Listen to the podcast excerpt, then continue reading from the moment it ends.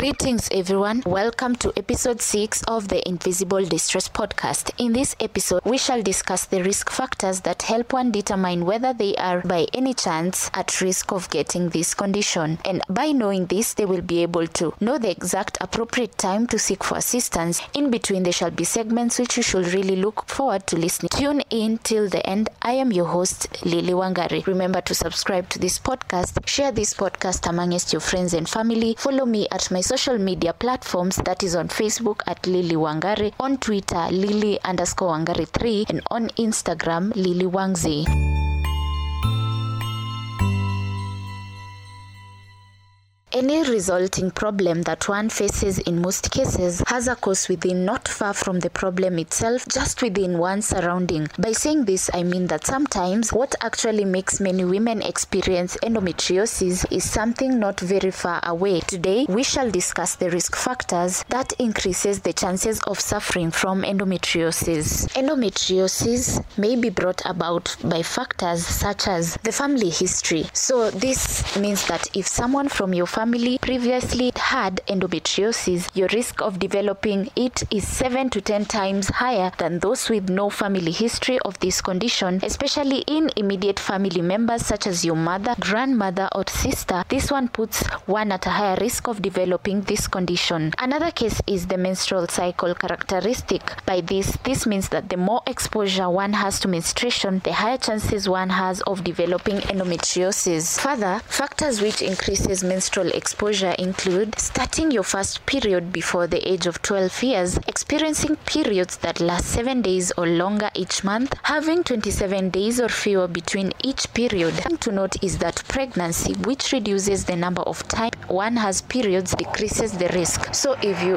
if you do not have endometriosis and are able to become pregnant, your symptoms may fade during pregnancy, though it's common for symptoms to return after the baby is born. Another factor is that conditions that interfere with normal menstrual flow. This is such as the retrograde menstrual flow or flow that move backward. If you have a medical condition that increases, blocks or redirects your menstrual flow, this could be a risk factor. Conditions which result to retrograde menstrual flow include uterine growth like fibroids, increased estrogen production, structural abnormality of your uterus, cervix or vagina.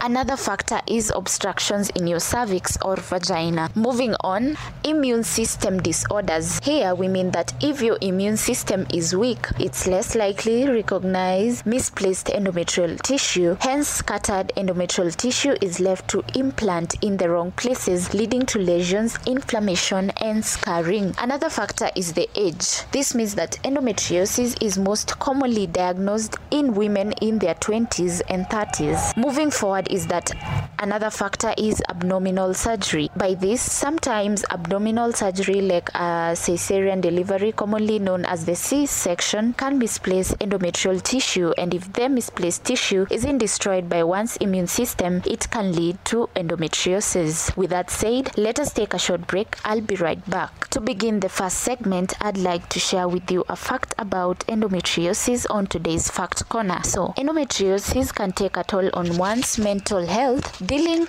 with chronic pain, infertility, and other symptoms can be very stressful. On today's Neon and Review Corner, according to a Nature Review article published in www.nature.com, diagnosis is re- reliably established only through surgical visualization with histological verification, although ovarian endometrioma form of disease can be detected through ultrasonography. With that said, let us take a short break.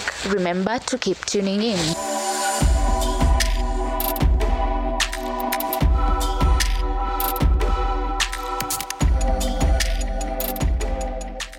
Thank you for keeping it the Invisible Distress podcast. In this second segment, for starters, I shall recommend for you a book to read as part of keeping you informed and educated. Get yourself a copy of Risk Factors and Quality of Life Among Women with Endometriosis, which is a Lambert Academic Publishing. The book presents the results of a study of risk factors among women with endometriosis. Life hacks play an important role in improving one's today life with regards to endometriosis. So today's life hack is boost your intake of omega by this three fatty acids, eating foods high in omega such as salmon, flax seeds and walnuts may be helpful for you during endometriosis. the social media today influences a great mass of people to be able to find out a particular situation or to follow up on a particular situation. In the case of endometriosis, what does the social media say about endometriosis? What measures does it take to create awareness about endometriosis? The MP Shah Hospital, through their Twitter page, have campaigned that women should not suffer in silence. They should opt to get diagnosed and treated, especially if they experience pain pain when going to the toilet, having sex, or severe period pains during menstruation. They have also further gone ahead to provide a hotline number to call in case of any questions. So, to book an appointment on MP Shah Hospital for the Gynecology and Pelvic Health Clinic, you can call 0704 0204 291327 0704 291327 or simply head over to their email waridicenter at mpishahospital.org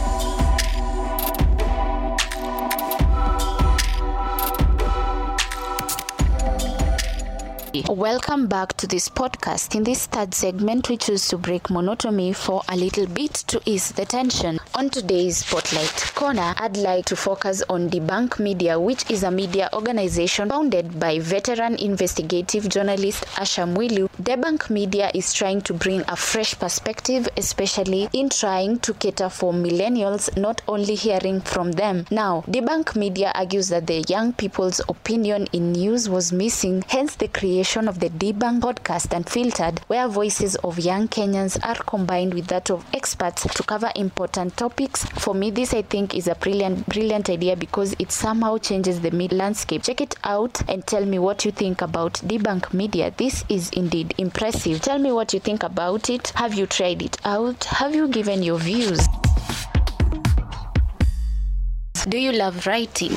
this is some good news to creative writers out there. So, hustling through creative writing has gotten a new boost. So, Andika is expected to enhance discoverability of aspiring writers. Now, a portal has been created where creative writers upload their works and publishers to view. So, in this context, there is no substantive data on the number of creative writers in Kenya, but there are thousands of Kenyans making a full or part time living churning out of creative works writing is an appealing prospect for job seekers as it seems easy. Almost everybody can read and write. Most online writing jobs require additional skills because of the specific requirements of each client. Creative writing is rather different from all of that. Loosely defined, creative writing is the art of writing stories and poetry. Think of novels, biographies, performance, scripts, and feature articles. Creative writing can produce both fiction and non fiction stories. The challenge comes about when creative creative writer in Kenya is that those lacking connections in the industry find it very difficult to get a breakthrough. Now, this is according to a scriptwriter Alan Gitau, who is based in Nairobi. For him, he sees a bright future for local creative writers now that online TV streaming providers are looking for content across the world. Companies such as Netflix want to attract customers by producing local content people can relate to. He argues that other online TV providers, including Amazon and Showmax, also need this content. One thing I want to note is that there is no shortage of creative writers in Kenya, but now the challenge comes about when, yes, I am creating and I'm writing this creative writing, but getting noticed by publishers and producers uphill task. Having worked in the industry, Gitau argued that first-hand experience of how frustrating it can be to get one's work to an audience, he has developed an online portal he hopes will connect aspiring writers with Connect Hungry producers users named Andika, the portal is expected to enhance the discoverability of aspiring writers. It has a section where creatives upload their work after registering. There is another section for producers and publishers to log in and find anything interesting posted by creative writers.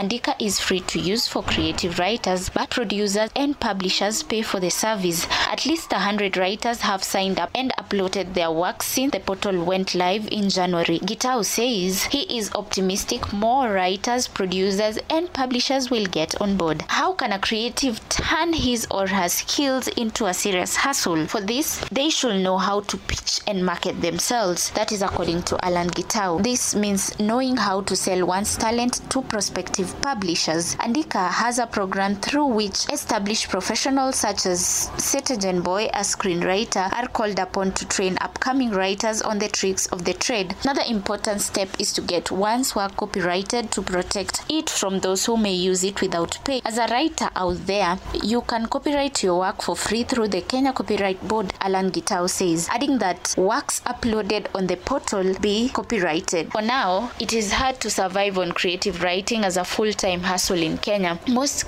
creative writers have full time jobs, marketers, teachers, accountants, and small scale businesses owners. Initiatives such as the Andika portal could change the fortunes of creative creative writers as the industry continues growing. So this uh, creative writing industry, it can't be in most cases it can't be a full-time job. So you'll have to have like a serious job and then a further part-time job to be able to at least balance and keep your life together. So for those who are interested in creative writing, you can head over to that website Andika and register so that you may re- be recognized by publishers who may want to buy your content. Did you know that breast cancer has a way in which you can detect it early through a smart bra? Well, a Nigerian lady named Kemisola Bolarinwa teamed up with a firmware expert, an IT expert, an embedding hardware expert, an expert, a software developer, and oncologist. Together, they embarked on a journey to find a solution to the late detection of breast cancer. So, in the year 2021, Kemisola and her team came up with a working prototype of a smart bra which has sensors to scan the breast for abnormalities. Now, this is how it works. Inside the smart bra are seven sensors strategically placed across each bra cup connected via cables to a USB output. Now, the USB output then connects the bra to a computer or mobile app where software accesses the data and scans for abnormalities. A specialist can then interpret these readings and this bra is still a prototype which about 87% accuracy according to Bolarin.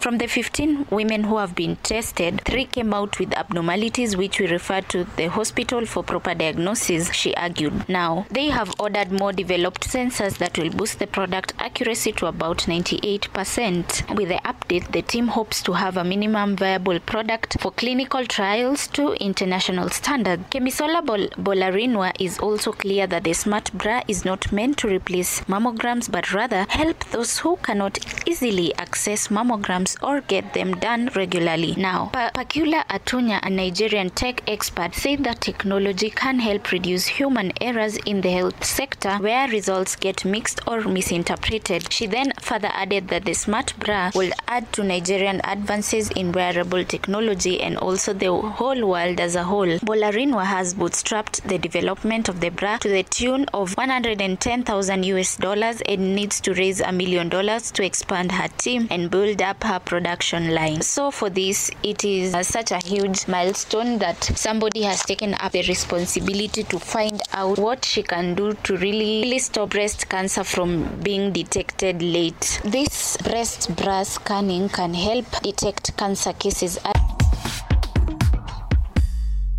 Moving on to did you know? So, some quick things that you did not know. Did you know that sleeping naked can help you burn more calories? Always look on the bright side. Being an optimistic can help you live longer. So, be a positive minded person. Always think of the positive things because a positive mindset attracts positive things. Sitting and sleeping are great in moderation, but too much can increase your chances of an early death. If you're fond of sitting or sleeping too much, reduce the habit because this has been proven that this can cause early death. Then, lastly, a lack of exercise now causes as many deaths as smoking. So, if you're a person who just loves, even when you're going for a short distance, you love taking cars or vehicles or matatus, kindly just start the act of exercising, especially if you're walking, you're going to a place that is not very far away, you can walk there. Yeah, have some bit lot of exercise, jog in the morning, run in the morning to maintain your body. Keep your body fit. As we wrap up this episode, I'd like to share with you a quote and some closing remarks. All our dreams can come true if we have courage to pursue them. Thank you for listening to this podcast. Be sure to join me on episode 7 of this podcast. I have been your host, Lily Wangari. Remember that health is wealth. Also, remember to share this podcast amongst your friends and family. Subscribe to this podcast, leave a comment, follow me at my social media handles on Facebook, Lily Wangari, on Twitter, Lily underscore underscore Wangari 3 and on Instagram Lily Wangzi.